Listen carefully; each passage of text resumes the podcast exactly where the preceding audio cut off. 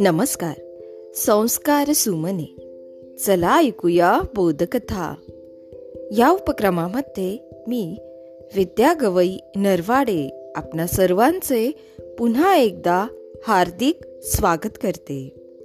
बालमित्रांनो आज आपण एक रुपया ही गोष्ट ऐकणार आहोत. चला तर मग ऐकूया आजची गोष्ट. मधुकर माझ्या वर्गातला सर्वात लहान मुलगा. पण फार चुनचुनीत होता. आमच्या प्राथमिक शाळेतील बरीच कामे आम्हीच करायचो.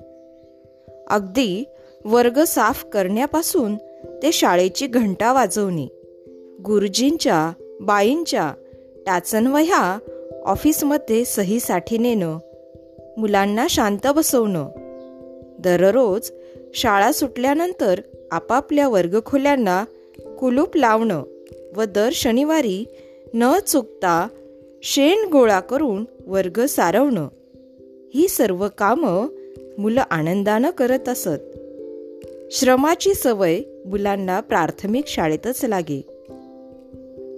आम्हा सर्व मुलांना ही कामे करावीच लागत पण या सर्व कामात मधुकर सर्वात पुढे असायचा. त्यावेळी आम्ही प्राथमिक शाळेच्या इयत्ता सहावीच्या वर्गात शिकत होतो. मधुकर माझ्याच वर्गातला. पांढरा शर्ट खाकी चड्डी नेहमी तिरकी टोपी घालायचा. कुणी त्याला रागवलं तर लगेच रडायचा. एके दिवशी गुरुजींनी सर्वांना उंचीप्रमाणे बसविले. त्याचा बसायचा नंबर सर्वात पुढे उंचीप्रमाणे मी चौथ्या पाचव्या क्रमांकावर होतो. त्या दिवशी तो दिवसभर रडत होता. गुरुजींनी विचारलं का रे का रडतोस? तो मात्र पुन्हा मोठ्यानं रडायला लागला. अरे सांग ना काय झालं? गुरुजी मला रवीजवळ बसायचं आहे. तो म्हणाला का रे तुला त्याच्याजवळ का बसायचं आहे? गुरुजींनी विचारलं आईनं सांगितले नेहमी हुशार मुलाजवळ बसायचं. दंगेखोर आगाऊ मुलाजवळ बसू नकोस असं आई म्हणाली. शेवटी गुरुजींनी त्याला माझ्याजवळ बसवलं. तेव्हाच तो रडायचा थांबला व खुदकन हसला. तेव्हापासून त्याची आणि माझी गट्टी जमली. कधी कधी तो एकांतात एकटक नजर लावून बसायचा. असा हा माझा बालमित्र मधुकर. यानंतर वर्गात एक प्रसंग घडला. एके दिवशी पवार मॅडम वर्गात आल्या. दिसायला बोलायला खूप छान. सर्व शिक्षिका शिक्षका त्या आम्हाला फार आवडायच्या. त्यांचे उच्चार खूप चांगले. त्या खूप छान विज्ञान शिकवायच्या. सर्वांच्याच आवडत्या पवार मॅडम.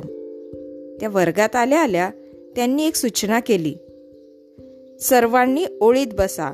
तुम्हाला भेटायला एक साहेब येणार आहेत. सर्वांनी एक साथ नमस्ते मोठ्यानं म्हणायचं. लगेचच एक साहेब वर्गात आले. उंच सुंदर शर्ट इन केलेले व्यक्तिमत्व. त्या काळी खूप कमी लोक असं टापटीपणे राहायचे. त्यामुळे असं कोणी आलं की मुलांची कुजबूज सुरू व्हायची. आज इन्स्पेक्शन आहे दंगा करायचा नाही. सर्व मुलांनी उठून एक साथ नमस्ते मोठ्या आवाजात म्हटलं. मॅडमने सर्व मुलांना खाली बसवलं. मुलं मात्र एकमेकांकडे बावरल्यासारखी बघत होती. त्यानंतर मॅडमने बोलायला सुरुवात केली. बालमित्रांनो या ठिकाणी आपण थांबूया. उद्या पुन्हा भेटू गोष्टीच्या पुढील भागामध्ये. तोपर्यंत घरी राहा सुरक्षित राहा आणि मास्क लावा. माझा मास्क माझी जबाबदारी. धन्यवाद.